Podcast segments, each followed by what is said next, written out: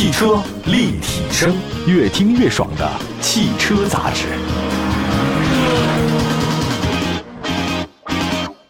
各位大家好，欢迎大家关注本期的汽车立体声啊。今天呢，跟大家说说我自己心仪的一个车系吧。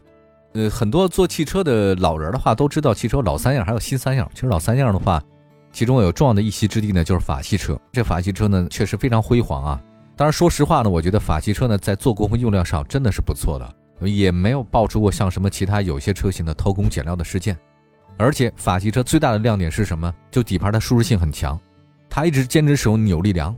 它在调教的功夫啊，确实炉火纯青。我觉得坐法国车的人，你不觉得这个车不舒服啊？我觉得舒适体验是非常棒的。我觉得这个可能也是法国车有很多拥堵的一个主要原因。那除此之外呢，在不少人眼中啊，个性化是法国车的一个标签，对吧？雪铁龙就是他们的代表。那么当时呢，在三厢车是绝对主流的情况之下，它推出了跟欧洲市场同步的两厢车富康，哇，太火了。后来呢，就塞纳。塞纳呢，真的是用了今天都不多见的两厢半的设计，哇，那个太帅了！我觉得这个真的太有艺术气息了，啊，还有那毕加索，让国人见识了什么是真正的法国 MPV。那个毕加索那个车横空出世的，我身边很多朋友都非常喜欢。那当然，从你要说销量数据上来看，绝对数量上，刚才说的车型啊，它不如同时期的那个大众车热销，但是它们操控很优异，乘坐非常舒适，可靠性很出众，很有设计感，这个是雪铁龙品牌的重要标签儿。也是一个百年品牌，雪铁龙呢，在中国有很高的忠诚度啊。不少车主呢，富康换 C 五啊，世嘉换天翼，自己用着好才是真的好。我觉得这是很多雪铁龙车主的一个真实想法。那么在今年的四月十二号，凡尔赛 C 五 X 呢正式亮相啊，当时呢，就有很多人用惊艳来形容它，太好看了。凡尔赛 C 五 S 呢，定位于 B 级车的这个传统市场，但是它没有传统三厢车设计。东风雪龙对它的定位呢，是不止于轿车，它融合了很多元素，像有轿车元素。有 SUV 元素，有旅行车元素，都能在一起。这个在年轻人逐渐成为中国车市主力军的大环境之下，一款具有创新元素的车，真的它非常获得消费者的认可。至少我觉得它这车很好看呐。厂家公布的信息显示，截止到九月二十四号十二点，凡尔赛 C5X 订单量呢是一万两千两百五十一辆。除了订单不断增加，有百分之八十五以上的订单来自于新客户，这个证明了雪铁龙品牌呢市场认知度的不断提升。那么在大众。丰田这些一线品牌纷纷开启降价冲量的模式情况之下，自主品牌呢也在不断的崛起。雪铁龙啊，获得更多新客户这个青睐真的实属不易。其实一直以来呢，很多车迷呢都很深的一个旅行车的情节啊，包括我也是啊。虽然每天这上班下班打工是很辛苦的，但是呢，架不住咱有一颗想旅行的心，所以旅行车还是很受欢迎的。那么旅行车的实用性很强，那相比传统 SUV 呢，操控性也不错。其实旅行车在整个发达的这个汽车国家里面呢，还是很流行的。在咱们这儿呢，也有像沃尔沃 V90 CC、那斯巴鲁傲虎，对吧？奥迪那个 A4 Allroad、A6 Allroad，这个确实很跨界，让很多人喜欢。但是价格不亲民，车很喜欢，但价格我就不喜欢了。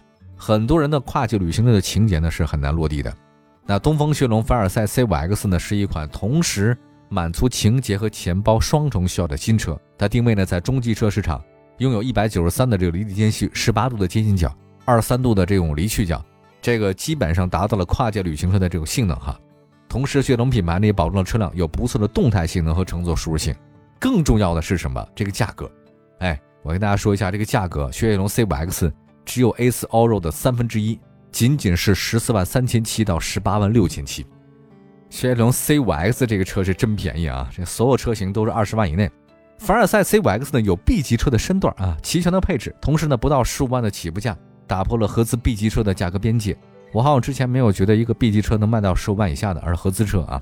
更重要的是呢，这车呢真的挺跨界的，一车多用，长四米八，相比那奥迪 A4 Ultra 的四米七六，这凡尔赛 C5X 呢在车身尺寸上呢是占有优势，两米七八的轴距，哇，这个在整个中级车阵营当中也不算短的，平均水平之上了。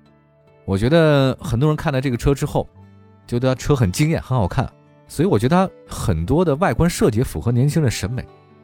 那这次呢，凡尔赛 C5X 呢，飞梭流光前脸采用双人字的 logo 设计，前大灯造型呢是 X 设计元素，通过镀铬和车标相连啊，在前脸处呢形成 X 型的光影流线，很有视觉冲击感。车身的侧面灵感呢来自于太空飞梭啊，车顶的线条动感优雅，一直延伸到了悬浮式扰流板上。进一步拉伸了高腰线，运动双尾翼，时下流行短前后悬的设计，十九寸的大轮毂，V 字形的尾灯，凡尔赛 C5X 的内饰设计很简洁，整体造型呢很规整啊。设计师呢没有过分的追求标新立异，大家呢就觉得好像不是那么夸张啊。这个挺好，合理好用是主要目标嘛，对吧？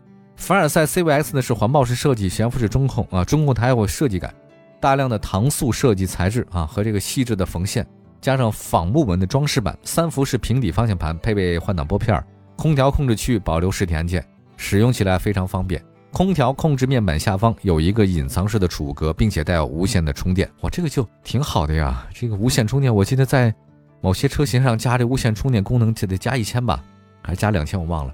动力系统方面的话呢，凡尔赛 C5S 全系标配 1.6T 涡轮增压发动机加爱信的八速自动变速箱，1.6T 的发动机呢采用是双涡管涡轮增压，均质燃烧 CVVT、CVVL 等技术。九十二号汽油呢是推荐的燃油。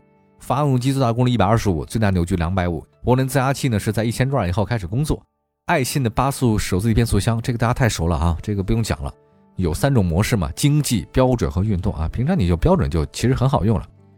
大家对法国车的底盘很感兴趣啊，那我也很感兴趣嘛。凡尔赛的底盘呢采用前麦弗逊独立后旋扭力梁非独立悬架设计。呃，我知道在很多人都觉得后悬挂一定要是这个独立悬挂的时候，凡尔赛。依然把它扭力梁发挥到极致，真的，我很欣赏这种风格。它调的真的挺好，就法国人的底盘啊，这个是没得治了。跟其他人相比的话，你一坐上去，你开了就发现真扎实，确实你很放心，就没那么散。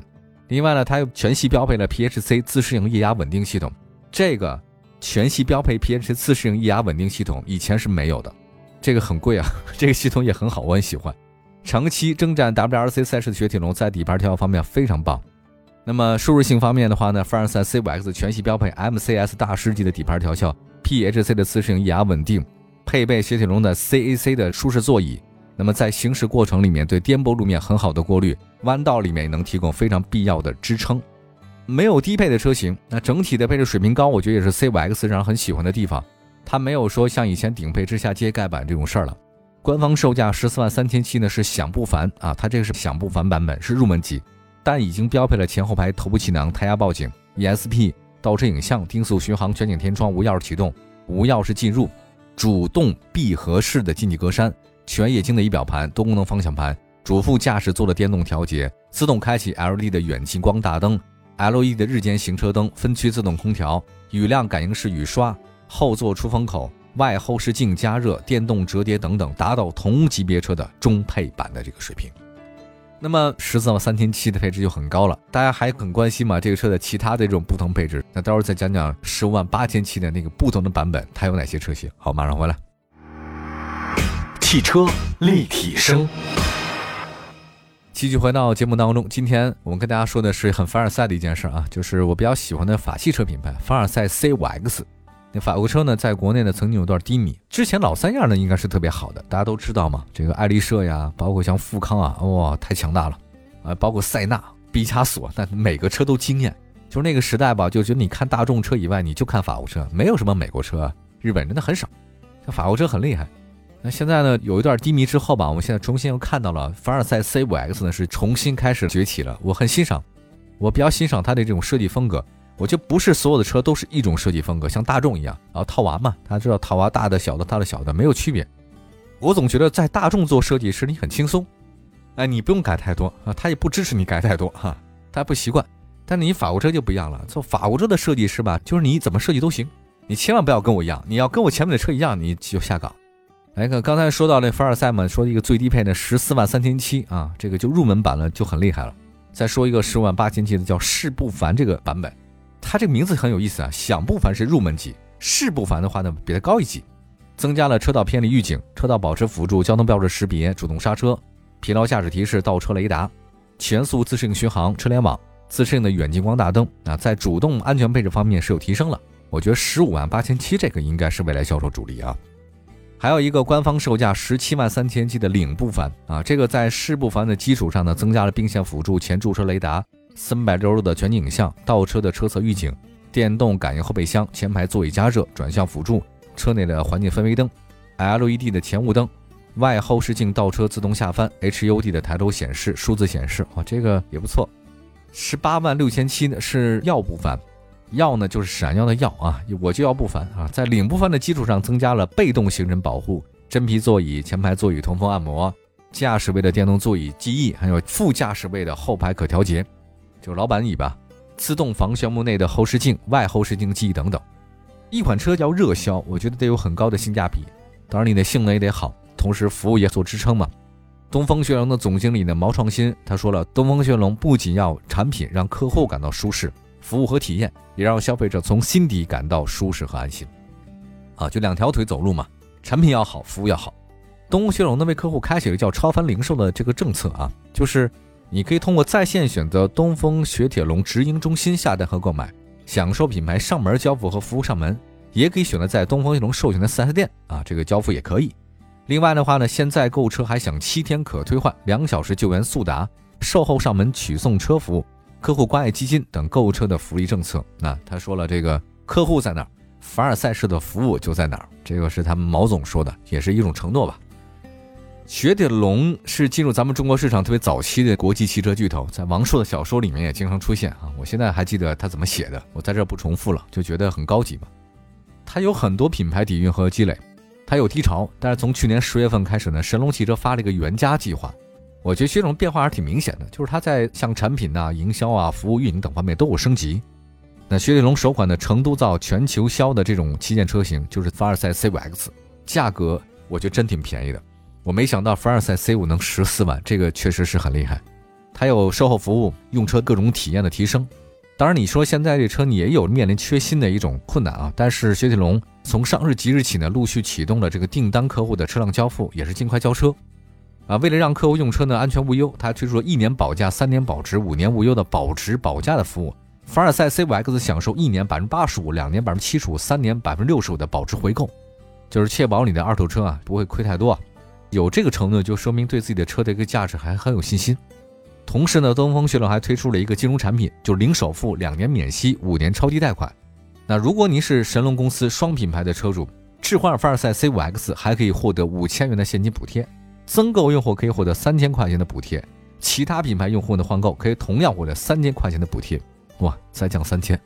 另外呢，东风雪铁龙还推出一个叫客户成长基金计划，上市后的一年内，每售出一辆凡尔赛 C5X 再追加五千积分，用于预售订单客户上市后前一万名客户的共享。其实也是鼓励大家多多分享啊！推荐家人朋友购车成功的话呢，可以享受一辆车一万的积分，而且季度推荐成交人数越多，奖励越大。凡尔赛 C5X 销量越高，您的收益就越高啊！这个就是口碑营销啊。它是中级车，中级车卖到十四万，其实真的很少，我确实没怎么听说过啊。而且是合资品牌，中级车市场呢是合资品牌的主战场。那一款热销的中级车呢，不仅可带来可观的销量。还会提升品牌形象和口碑，就是自上而下嘛，对吧？这个总是很容易的，你自下而上总是难的。凡尔赛 C5X 是原家计划发布以来的第一款全新车型，也是全球车，肩负着提升销量和品牌形象的双重任务，不简单。我看过这车嘛，我就觉得这个车还是挺好的，我倒是挺有信心。我觉得他们说的没错，质量一定得好，服务一定得好，这个产品就没有理由卖的不好嘛，对吧？感谢大家关注本期的汽车立体声，希望各位在生活当中呢都能产品凡尔赛啊，人生态度自信满满凡尔赛。感谢大家关注本期节目，祝福各位生活愉快，我们下次节目接着聊，拜拜。